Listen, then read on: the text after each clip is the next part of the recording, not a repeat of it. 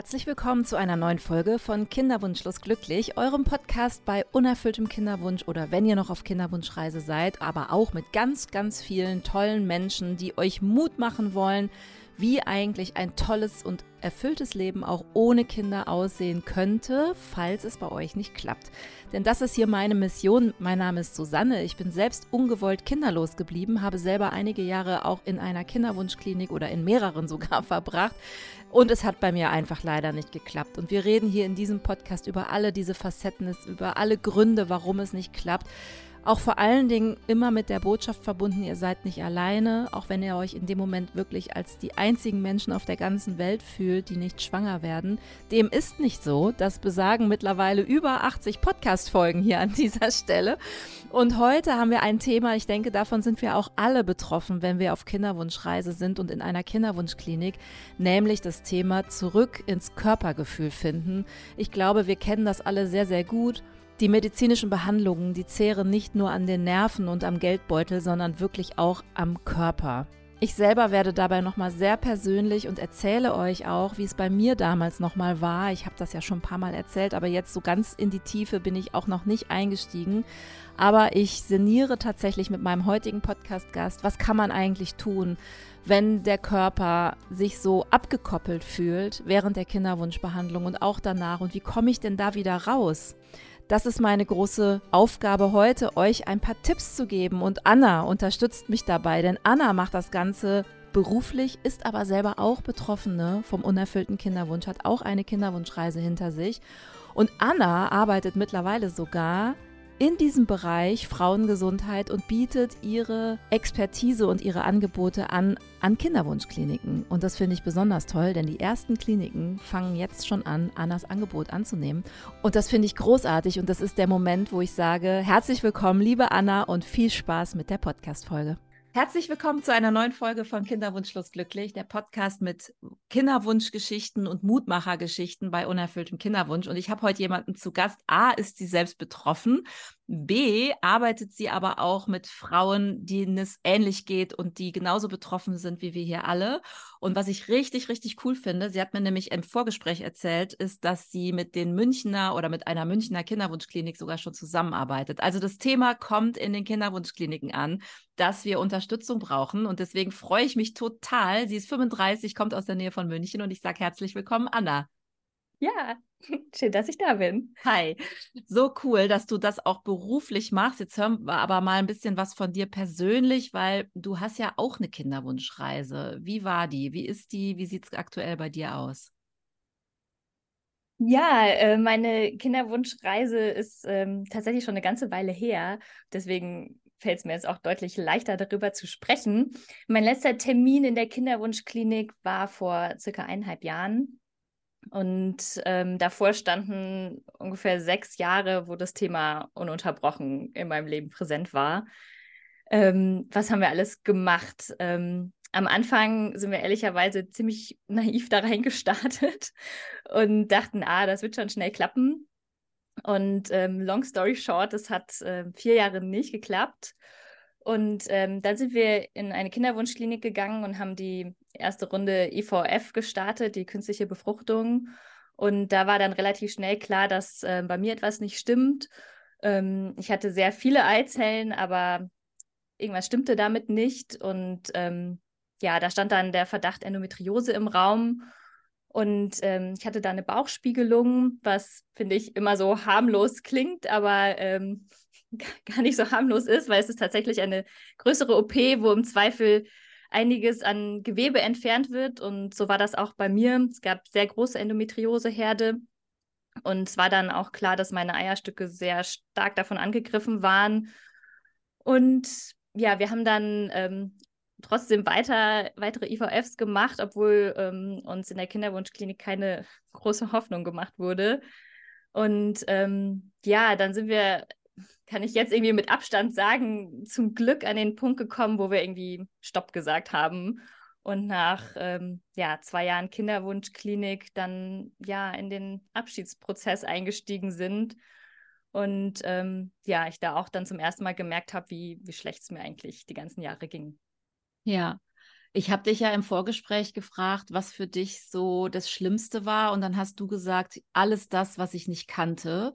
Und dass ich ohne Kind nach Hause gegangen bin. Das fand ich nochmal so ein ganz berührender Satz. Und vor mhm. allen Dingen hast du dann noch ergänzt, ja, und dass das Thema dich so total absorbiert hat, absorbiert hat und alles in deinem Leben bestimmt hat. Also Essen, Urlaub, Termine. Würdest mhm. du heute, könntest du dich auf ein Thema fokussieren und sagen, was war denn das Allerschwierigste oder sagst du, es steht alles gleich nebeneinander, war alles Kacke? ja, im, im Ganzen war es einfach eine unglaublich schwere Zeit. Aber ähm, wenn ich jetzt so ein Thema rausgreifen muss, dann ist es, glaube ich, schon ähm, so das, ja, was mich auch beruflich dann beschäftigt hat, nämlich das Gefühl zu meinem Körper, weil ich dachte, ich bin da irgendwie gut aufgestellt. Ich habe vorher auch schon ähm, Shiatsu gemacht und äh, ja, wusste mit Achtsamkeit, was damit anzufangen, habe Yoga gemacht und dachte, ja, ich, ähm, ja, ich komme da irgendwie gut durch. Und ähm, ja, dass ich aber dann trotzdem so das Gefühl zu meinem Körper verliere in der Zeit und ähm, ja, nur so auf Durchhalten fokussiert war, ähm, ja, dass man das irgendwie aushalten muss, was ja, was ja irgendwie normal ist und man will ja auch da durchkommen und stark sein, aber ich habe das einfach hm, total unterschätzt, ähm, was man sich da zumutet. Genau, und das ist jetzt auch heute mal der Schwerpunkt unserer Folge. Wir wollen mal so ein bisschen sprechen darüber, wie kommt man da durch, was macht das mit dem Körper. Man verliert ja komplett den Kontakt zu seinem Körper. Dazu habe ich ja auch schon eine Folge mal von mir gemacht, aber auch mit ja. anderen vielen drüber gesprochen. Und ähm, du kommst vom Shiatsu, das ist so ein bisschen deine berufliche Ecke. Was ist denn Shiatsu genau? Ähm, Shiatsu, ich würde es jetzt einfach mal als Massagetechnik beschreiben, damit können die meisten ähm, was anfangen. Aber ähm, ja, der Hintergrund kommt aus der chinesischen Medizin und es geht ähm, ja darum, Akupressurpunkte zu aktivieren und äh, die Körperenergie steht auch im Fokus. Und ja, bei mir geht es aber hauptsächlich darum, weil das auch das ist, was ich damit hauptsächlich verbunden habe, so einfach den Kopf ausschalten und in den Körper einzuchecken. Das ist mhm. es, glaube ich, für mich. Ja, klar. Und das machst du ja jetzt ähm, auch mit Frauen in der Kinderwunschklinik in München. Das finde ich super, dass die Kinderwunschkliniken jetzt auch so langsam auch solche Angebote mit äh, ins Programm aufnehmen, weil ich, äh, mhm. mir hätte das bestimmt auch total viel geholfen, weil ich meine, die Beziehung zum Körper verändert sich ja komplett und ich glaube, das ist hier gerade die ganz große Botschaft an euch Mädels da draußen. Das geht, geht uns allen so, das ging uns allen so. Und es, wir wollen heute mal ein bisschen darüber reden. Äh, Anna hat ein paar Tipps für euch dabei, ähm, wie ihr da vielleicht so ein bisschen wieder rauskommt. Wie, wie, war das denn bei dir damals? Also du hast gesagt, du kamst ja eigentlich beruflich schon ganz gut mit deinem Körper zurecht oder überhaupt, du hattest ein gutes Mindset, du warst irgendwie gut verbunden. Ähm, Woran hast du das gemerkt, dass du plötzlich den, die, die, die Verbindung verloren hast? Ja, ich glaube, man fühlt sich einfach so wahnsinnig verletzlich in dieser Zeit und ähm, hat auch ständig so das Gefühl, man ist so ohnmächtig. Also man, man geht so von Termin zu Termin und ähm, ja, hat es gar nicht so richtig in der Hand, was auch mit dem, mit dem Körper passiert. Und mich hat auch niemand mal gefragt, ja, wie, wie geht's denn Ihnen eigentlich? Ähm, und ja, das, das fand ich schon schwierig. Und ähm, ja, aber vielleicht die positive Nachricht äh, auch an die Frauen da draußen. Ähm, noch vor eineinhalb Jahren hätte ich nicht gedacht, also nicht im Traum daran gedacht, dass es ähm, ja, mir heute gut geht und ähm, dass das Leben auch irgendwie weitergeht und schön ist. Ja, das kann ich nur unterstreichen, bei mir genauso. Ich meine, du bist jetzt 35 da würden ja viele in deinem Umfeld wahrscheinlich noch sagen, Mensch, du hast doch noch Zeit und versuch's doch noch mal und so. Hast du das? Passiert dir das? Kommen Menschen auf dich zu? Das, das passiert total oft, ja. Es ist dann, soll so ein tröstender Satz sein, ja, das, das wird ja noch und so. Aber ähm, ja, mich trifft der Satz immer sehr, weil ähm, ich mich halt wirklich mit diesem Abschiedsprozess jetzt die letzten eineinhalb Jahre beschäftigt habe und es für mich total wichtig ist, das abzuschließen, damit es irgendwie weitergehen kann. Ähm, also es ist nicht einfach und ich bin auch total oft noch traurig und das wird wahrscheinlich auch immer irgendwie ein Teil von mir sein, aber ähm, ja, also ich finde es wichtig ähm, für mich, dass ich sage, ja, ich ja, habe damit abgeschlossen. Hm, das ist toll. Und das ist, glaube ich, so ein ganz großer Satz, der kommt immer wieder bei uns im Podcast, Podcast vor, dieses Abschließen, dieses Loslassen. Ich glaube, mhm. das ist auch so die Frage, die mir so am häufigsten gestellt wird. Wie hast du das damals geschafft, loszulassen? Susanne, erzähl doch mal. Und dann sage ich, das war bei mir echt ein langer Prozess. Es war nicht dieser eine Moment, den gab es Gott sei Dank bei mir auch, den hatte ich. Also den haben ja viele nicht.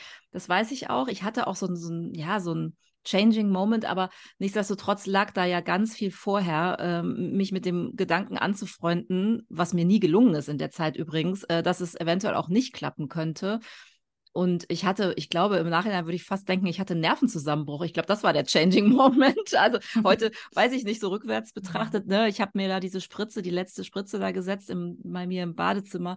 Ähm, und dann habe ich tierisch angefangen zu heulen weil ich gemerkt habe, ich kann nicht mehr, ich will nicht mehr. Und das ist jetzt das letzte Mal, dass ich das jetzt hier mache. Und das war so befreiend. Ich bin froh, dass ich das erlebt habe, diesen Befreiungsschlag. Aber ich glaube, es war auch ein kleiner Nervenzusammenbruch, weil ich einfach nicht mehr konnte. Das muss man sich auch mal eingestehen, ne? Mhm. Ja. Mhm. Hattest du das auch? Hattest du auch diesen Changing Moment? Nee, ich habe jetzt gerade schon, als du erzählt hast, so darüber nachgedacht. Ich glaube, den einen Moment hatte ich nicht. Also bei ähm, mir und bei uns war es wirklich einfach ein, ein Prozess und viele Gespräche. Und ähm, ja, tatsächlich, seit wir das so beschlossen haben, dass wir ähm, nicht weitermachen, ähm, ja, haben wir im Rahmen dieses Abschiedsnehmens äh, beschlossen, radikal ehrlich zu sein und offen zu sein. Und das ähm, ja, ist einfach wahnsinnig hilfreich, darüber zu sprechen und ähm, hat ganz viel dann gelöst bei mir ja, das ist, glaube ich, ein magischer Moment, den kann ich gut verstehen und nachvollziehen, sprechen. Das haben, glaube ich, auch alle, die sich, wenn sie dann sich trauen, darüber zu sprechen, das dauert ja Jahre, also bei mir ja auch. Und plötzlich äh, löst sich ganz, ganz viel. Das können wir auch nochmal, glaube ich, an dieser Stelle alle hier sagen. Mhm. Wenn ihr euch traut zu sprechen, dann wird es euch besser gehen und ihr werdet feststellen, es gibt ganz viele Frauen und auch Männer, die dann plötzlich auch ihre Geschichte erzählen und sagen, ich habe da auch was erlebt. Ich habe auch eine Fehlgeburt. Ich habe auch Endometriose. Ich habe auch PCO. Ich habe auch äh, in der Kinderwunschklinik fünf Jahre verbracht und so. Ich glaube, bei euch waren es zwei Jahre und vier Jahre, aber war, habt mhm. ihr vorher probiert, schwanger mhm. zu werden? Also du hast sechs Jahre Kinderwunschzeit eigentlich mhm. hinter dir. Ja, also ich denke, da sind so viele betroffen. Das wollen wir hier auch nochmal betonen. Ihr seid da draußen ja. wirklich nicht alleine. Nein, ja, man denkt das immer. Man fühlt sich so, so wahnsinnig alleine. Aber ähm, ja, es gibt einfach ganz viele Frauen, denen es ähnlich geht. Ja, absolut. Ja, und also du hattest diesen einen äh, entscheidenden Moment nicht. Bei dir war es ein Prozess. Was hat dir denn damals in der Zeit geholfen, als du quasi noch nicht so mit dem Thema firm warst? Ja, ich glaube schon, es ist schon so ein bisschen, äh, ja, mir gedämmert anzuerkennen, dass es einfach eine schwere Zeit ist. Also das fand ich schon schwer, das so zuzulassen, zu sagen, ja, es ist gerade nicht leicht. Und äh, ich war wahnsinnig viel im Kopf und habe so gegrübelt und mir Sorgen gemacht. Und ja, das waren dann einfach die Momente, ähm, wo ich so gemerkt habe, ich kann irgendwie den Kopf ausschalten, wo es mir dann besser geht. Und man, ja, man kriegt da immer den, den schönen Tipp, entspann dich doch mal. Aber ähm, ja, das funktioniert eben überhaupt nicht. Wollte ich fragen, und hat es geklappt? Nein, natürlich nicht. Ähm, ja, ja, es ist echt überhaupt mein persönlicher Triggersatz. Also abgesehen davon, dass Rat, also jegliche Ratschläge nicht hilfreich sind, ist das, finde ich, echt einer der schlimmsten. Und das sage ich, obwohl Entspannung ja quasi mein Geschäft ist. Ähm, ja, also was ich daran so schlimm finde, ist, ähm, dass es irgendwie suggeriert, man wäre irgendwie selber schuld daran oder würde was nicht richtig machen. Und das jemandem zu sagen, dem es gerade nicht gut geht, das ist doch irgendwie hart, finde ich. Und ja. ähm, abgesehen davon gibt es natürlich auch keine wissenschaftliche, wissenschaftlichen Belege, dass äh, Anspannung verhindert, schwanger zu werden gibt einfach ähm, so viele Gründe, warum man nicht schwanger werden kann. Nicht für jede Frau ist auch äh, Entspannung dann das Richtige in der Situation. Genau. Ja. Absolut, ey, also das kann ich hier auch nochmal unterstreichen. Wir haben hier jetzt fast schon 70, 80 Folgen Podcast gemacht. Und es gibt genau auch 70, 80 Gründe, warum es nicht geklappt hat. Jede Geschichte ja. ist individuell. Und dann zu sagen, die müssen sich eigentlich alle nur mal entspannen, da äh, können wir, glaube ich, jetzt eine Gegenstudie aufmachen, dass das so nicht der Fall ist. Jetzt hatte ich gerade eine super Frage und die habe ich gerade selber verloren. Vielleicht fällt sie mir gleich nochmal ein. Du hast ja auch noch gesagt, in deiner Zeit hat dir geholfen, nach Hilfe zu fragen? Wie ist denn dieser Moment entstanden, dass du dich das getraut hast, sag ich mal? Weil man muss dann ja auch anerkennen, dass man Hilfe braucht. Ja, ich glaube einfach, ja, dass ich gemerkt habe, dass es mir nicht gut geht und ähm, auch Impulse brauchte, ähm, ja, da rauszukommen.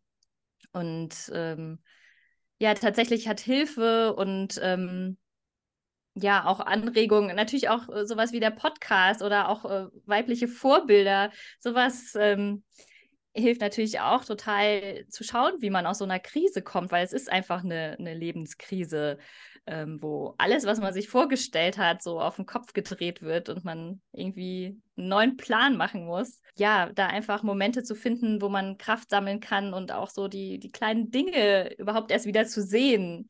Also ob das jetzt irgendwie ein schöner Sonnenaufgang ist oder tolles Essen oder Zeit mit meinem Mann. Es gibt ja es gibt ja schöne Dinge und ähm, ja, die einfach wahrzunehmen und mich so von kleinen Dingen weiterzuhangeln, das hat mir geholfen, weil so den super Alternativplan, den, den, keine Ahnung, ob es den überhaupt gibt. Also ich habe ihn jedenfalls, glaube ich, nicht, was jetzt der Plan B für mein Leben ist. Und man muss einfach ähm, ja schauen, wie man sich die kleinen Dinge lebenswert macht und wie man ja vor allem den Fokus versucht darauf zu legen, was man hat und nicht auf das, was man eben nicht haben kann. Mhm. Haben wir hier auch ganz oft schon gemerkt, dass das so hilfreich sein kann. Geht mir genauso. Ich finde es auch immer so faszinierend, ähm, sich dann auch mal mit dem Partner darüber zu unterhalten, weil manchmal sind die Bedürfnisse auch so unterschiedlich. Also der eine, mhm. also bei uns war das so, dass mein Partner eher jemand ist, der nicht so viel spricht. Ich glaube, das ist auch so fast klassisches Rollen, äh, Rollenmodell, klassische Rollenverteilung. Mm, und ich brauche aber äh, Menschen, mit denen ich mich daraus, darüber austauschen kann. Ich bin halt auch jemand, der sehr kommunikativ ist. Und ich glaube, das äh, ist da auch schon mal so entscheidend, dass jeder auch für sich so seinen Weg finden kann. Ne? Und ähm, ich finde immer der ganz entscheidende Einstiegsmoment, der hilft, ist zu merken, man ist nicht alleine. Weil mhm. man immer denkt, man, äh, irgendwie, man geht in so eine Kinderwunschklinik und sitzt da mit tausend betroffenen Leuten in einem Vorzimmer und die keiner. Sind alle voll die Wartezimmer. Ja. Voll, ja. Und keiner redet miteinander. Und ich habe im Nachhinein gedacht, warum eigentlich nicht? Weil ich mhm. auch nicht mit denen geredet habe, weil ich glaube, wir waren alle auf, auf uns selber fokussiert.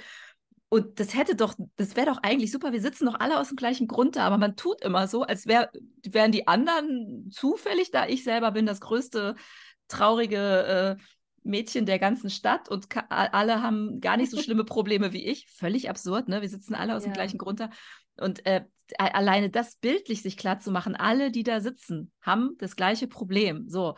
Und das, so, ich bin gar nicht so alleine, wie ich mich fühle. Und wenn man dann noch anfängt, jemanden darüber, ja, sich zu unterhalten mit jemandem, ähm, dann finde ich, wird es besser. Also das hat mir zumindest echt geholfen zu merken, ich bin gar nicht so alleine. Es gibt so viele, ich glaube, jedes zehnte Paar kann nur mit Hilfe schwanger werden. Ne? Jede dritte Schwangerschaft endet in einer Fehlgeburt. Auch das ein Riesenthema. Es ist, sind so viele betroffen und denken immer, sie sind die Einzigen. Ja, also da gibt es. Schön, doch... dass du das nochmal sagst. Ja, so ist es.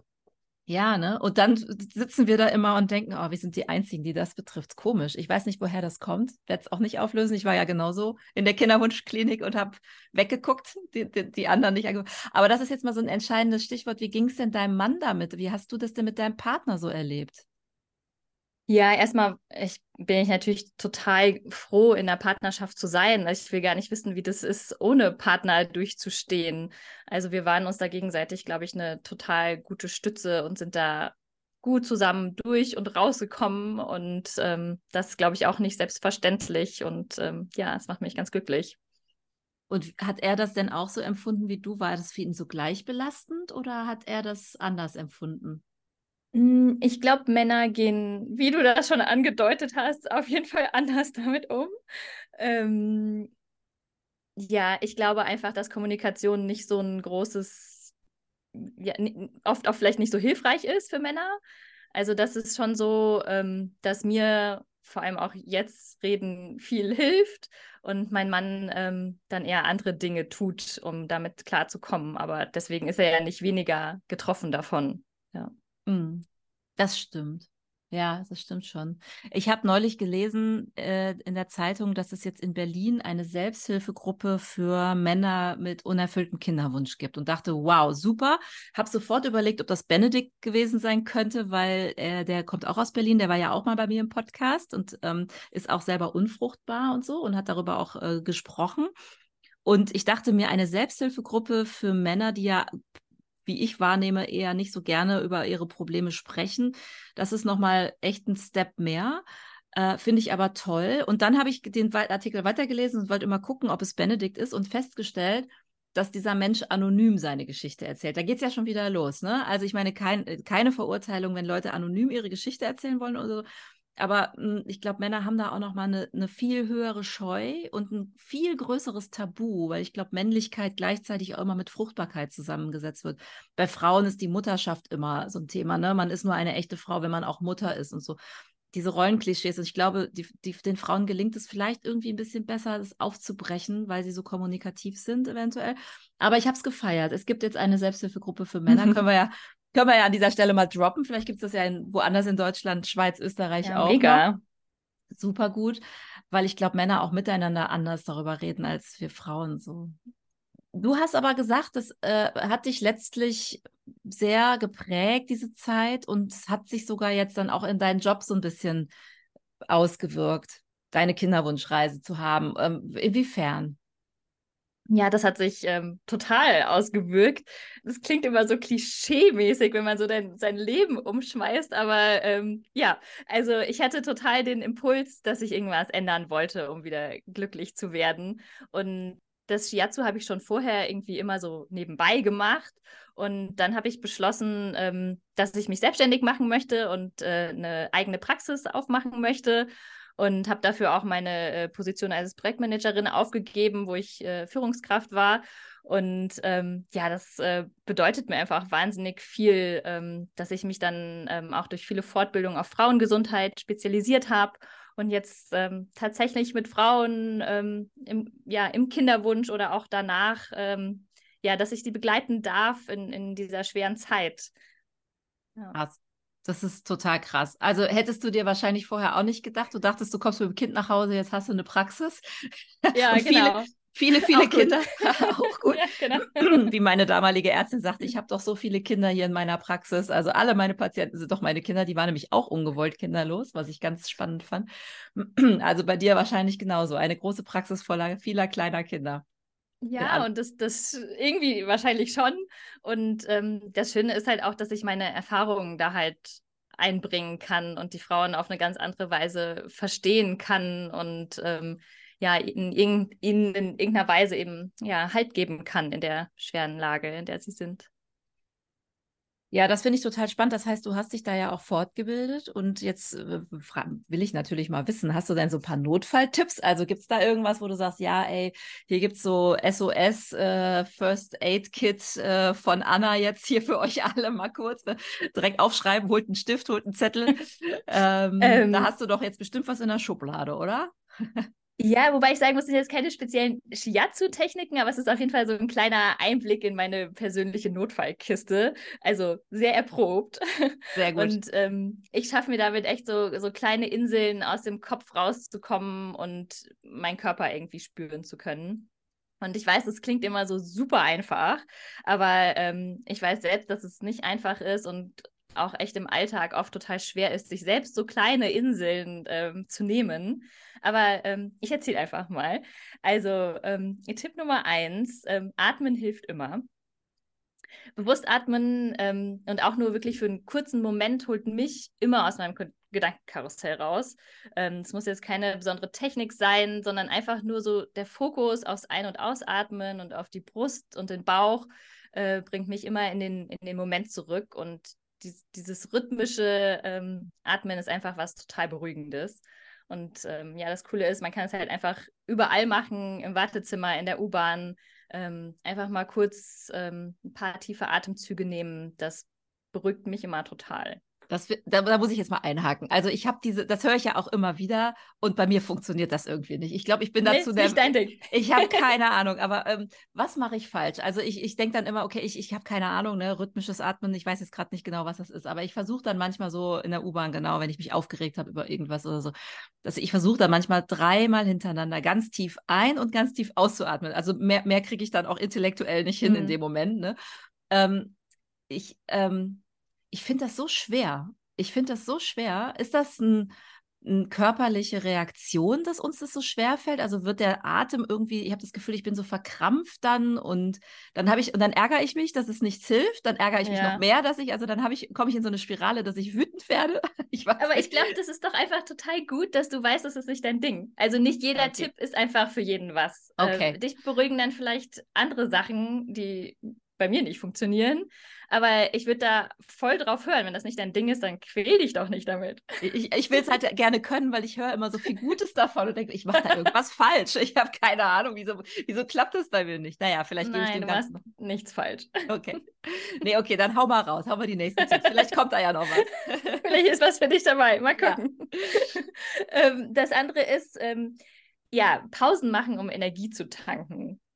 Weil, also ich, ich merke, ähm, dass ich mir Pausen echt bewusst einplanen muss, weil ich sie sonst entweder gar nicht mache oder am Ende irgendwas mache, was mir keine Energie gegeben hat. Und deswegen ähm, wäre mein Tipp, sich einfach bewusst zu überlegen, ähm, was sind so kleine Dinge, die dir Energie geben. Und die würde ich mir dann bewusst einplanen. Also ob das jetzt ein Spaziergang ist, ein Tee trinken, Ordnung machen, egal, wa was auch immer du brauchst, um den Kopf frei zu kriegen.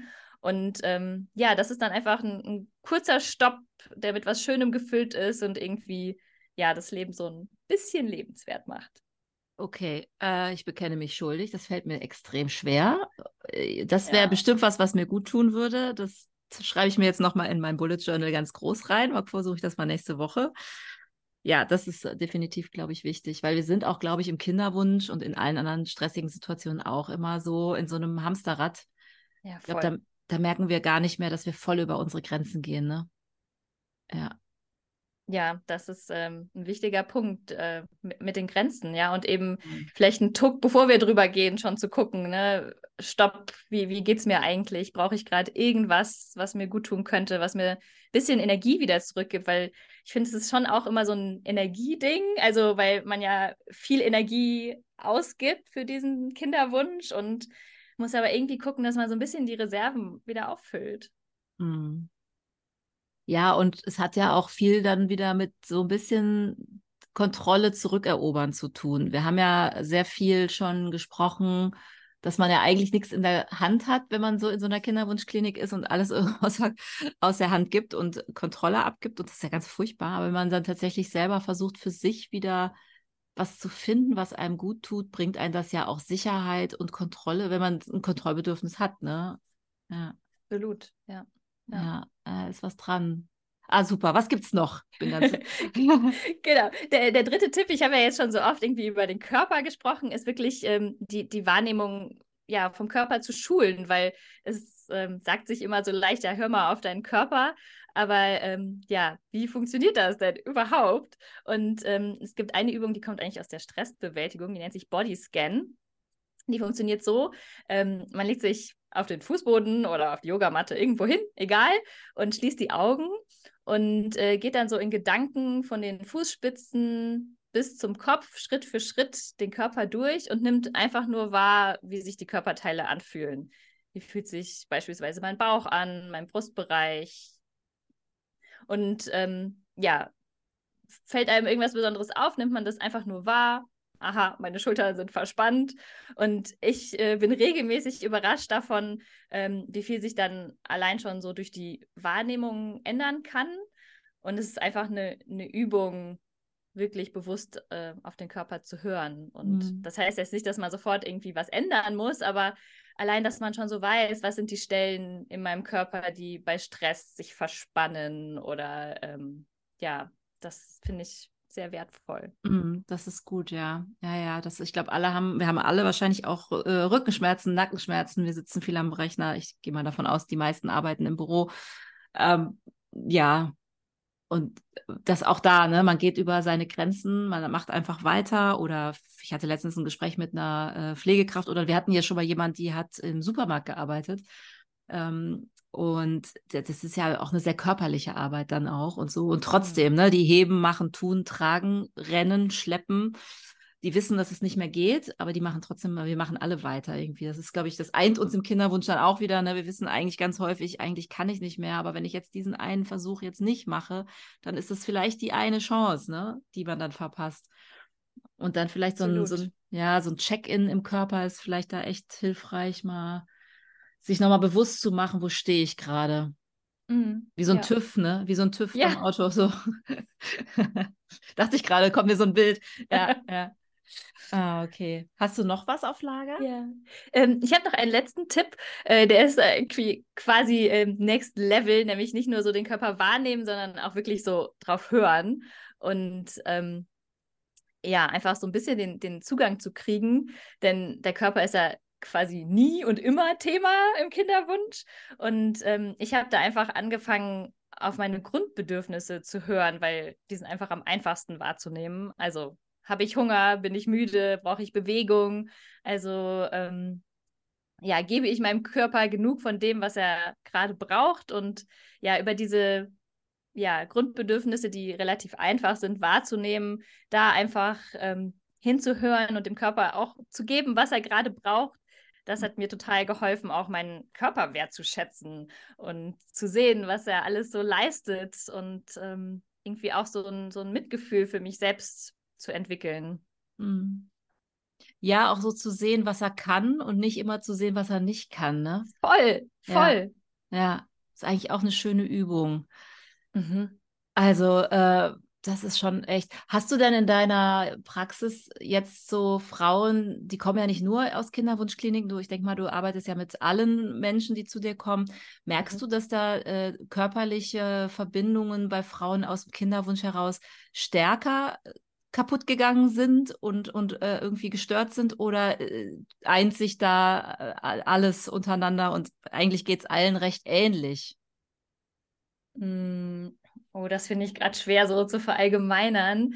Ähm, also was ich schon finde, oder ich weiß nicht, ob das jetzt mein Fokus ist, dass ähm, ich schon sehe, dass die Frauen irgendwie besonders so einen sicheren Raum brauchen und ähm, ja einfach schon viel erlebt haben und äh, ja, dass es eben total schön ist für sie, so einen Ort zu haben, wo sie zu sich kommen können und äh, mal durchatmen und wo dann eben auch mal im Fokus steht, sich gut zu fühlen, so in jeder Hinsicht und nicht immer nur, ähm, ja, was ihnen gerade fehlt oder was mit ihrem Körper alles nicht stimmt, sondern ja, aber das ist, glaube ich, generell bei mir in der Praxis steht einfach im Fokus, ähm, ja, das ist gut, womit du gerade kommst und ähm, ja, es muss nichts geändert werden, sondern alles hat seine Berechtigung und ähm, es gibt keine Ratschläge von mir oder irgendwas, was ich empfehle, sondern es ist einfach ein ja, sicherer Ort, wo man ja zu sich kommen kann.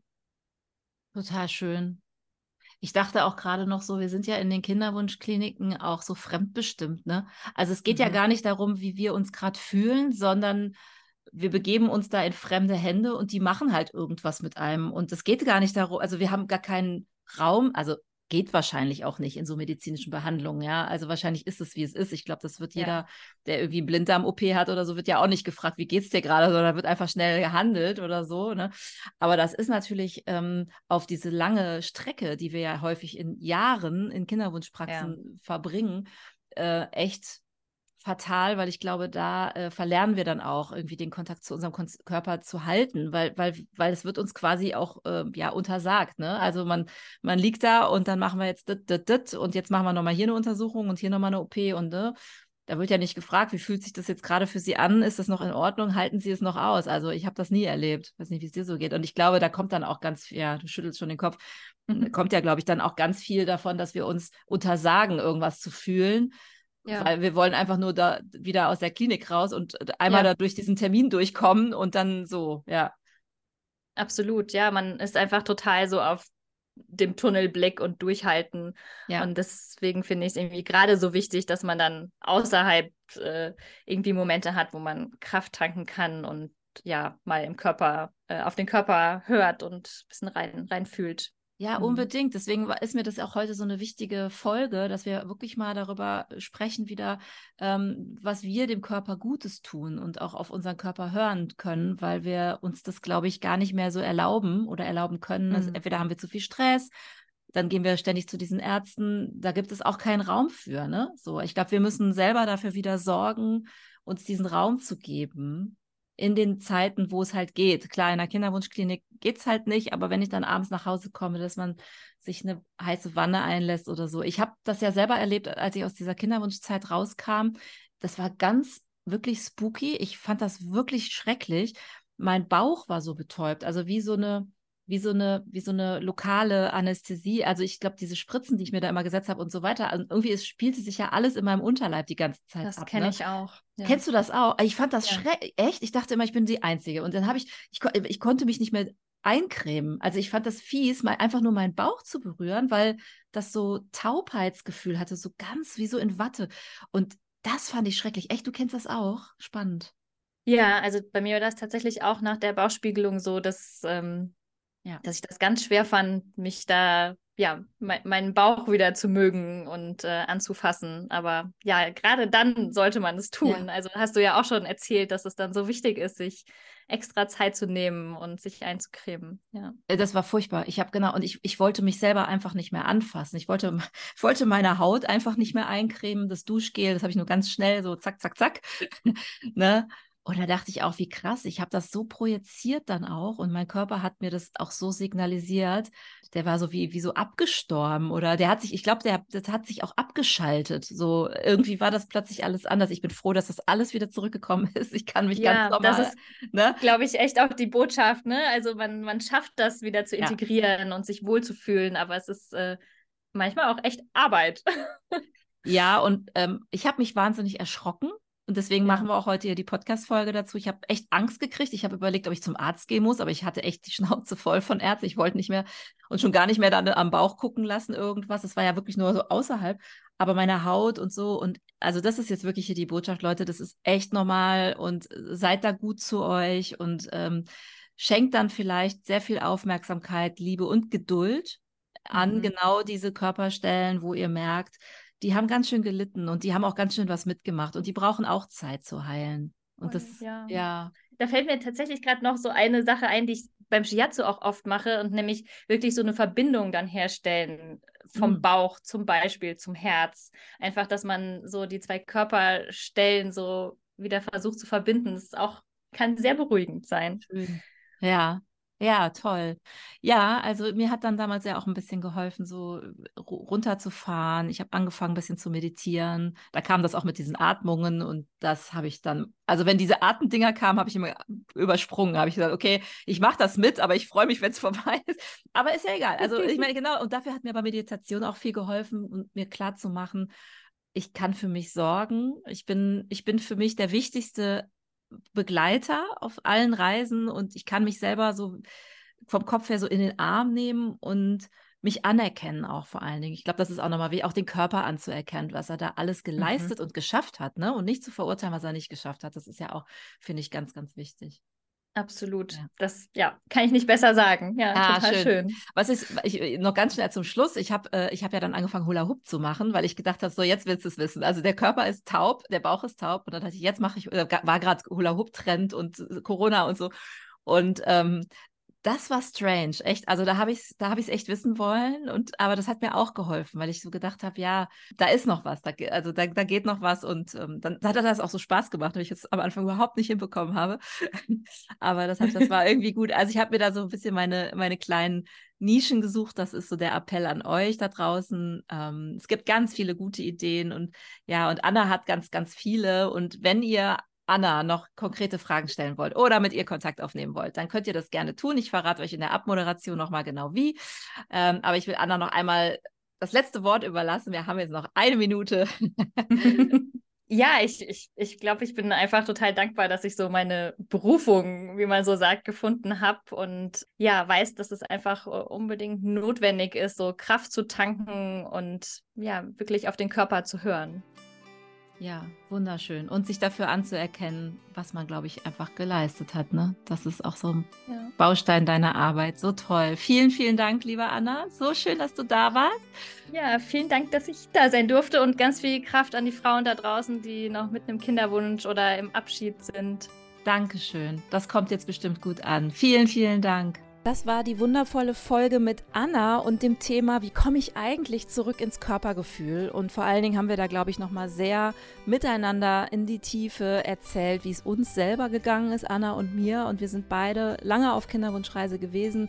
Wir waren in Kinderwunschkliniken, wir haben diverse Dinge machen lassen. Wir sind trotzdem kinderlos geblieben. Und ich finde, an Anna merkt man auch nochmal, wozu so ein unerfüllter Kinderwunsch was Positives in dem Leben selbst bewirken kann, auch wenn man sich das in dem Moment, wo man in diesen Kinderwunschbehandlungen steckt, ja überhaupt nicht vorstellen kann. Und ich denke mal, Anna hat euch heute auch nochmal eine tolle Mutmachergeschichte erzählt, dass es auch ohne Kinder toll weitergehen kann, falls es nicht klappt. Und falls es klappt, könnt ihr aber auf jeden Fall natürlich auf die Solidarität hier von uns allen setzen. Ja, und vor allen Dingen, wie ihr zurück zu eurem Körpergefühl findet, da denke ich, habt ihr heute viele gute Tipps mitgenommen und auch viele sehr persönliche Geschichten, auch von mir. Und ihr könnt Anna natürlich gerne eure Fragen stellen. Am besten macht ihr das über meinen Instagram-Kanal bei Kinderwunschlos glücklich oder ihr schreibt mir einfach eine E-Mail an kinderwunschlosglücklich@gmail.com. Ihr könnt natürlich Anna auch direkt schreiben und wie das geht, das erfahrt ihr hier einfach in den Show Notes. Dann wünsche ich euch eine wunderbare Advents- und Weihnachtszeit. Bald ist es ja soweit. Bleibt auf jeden Fall hier am Kanal, am besten bei Instagram. Da könnt ihr immer alle meine neuen Nachrichten verfolgen, denn ich habe natürlich auch eine Weihnachtsüberraschung für euch. Ich verrate aber noch nicht was. Deswegen abonniert meinen Kanal bei Instagram Kinderwunschlos glücklich. Abonniert sowieso diesen Podcast, ganz wichtig. Schenkt ihn euren Freundinnen, äh, teilt ihn, liked ihn, gebt den Hinweis, dass es diesen Podcast gibt. Das ist ganz, ganz wichtig, weil wie ihr heute gehört habt, es gibt ja so viele Frauen da draußen, vor allen Dingen Frauen, die mit diesem Thema unterwegs sind und denen es vielleicht gut tut, einfach mal stille Ohrenzeugen zu sein, stille Zuhörerinnen zu sein und zu wissen, dass sie nicht alleine sind und dann vielleicht sich zu öffnen ihrem Umfeld oder ihren Freundinnen und ihren Freunden und sagt, hey, ja, bei uns klappt es nicht so richtig und mir tut es weh, wenn ihr immer sagt, ach, macht euch mal locker, entspannt euch doch mal. Ihr seid ja noch so jung, das wird schon noch. Nee, bei manchen wird es eben nicht mehr und Anna hat es selber ja auch erlebt. Also, erzählt von diesem Podcast, empfehlt ihn weiter, hinterlasst fünf Sterne oder so ganz viele tolle Punkte, egal bei welchem Podcast-Portal ihr hört. Und dann hören wir uns hier an dieser Stelle wieder, wenn es wieder heißt Kinderwunschlos glücklich. Eure Mutmachergeschichten bei unerfülltem Kinderwunsch. Bleibt gesund, bis bald, eure Susanne.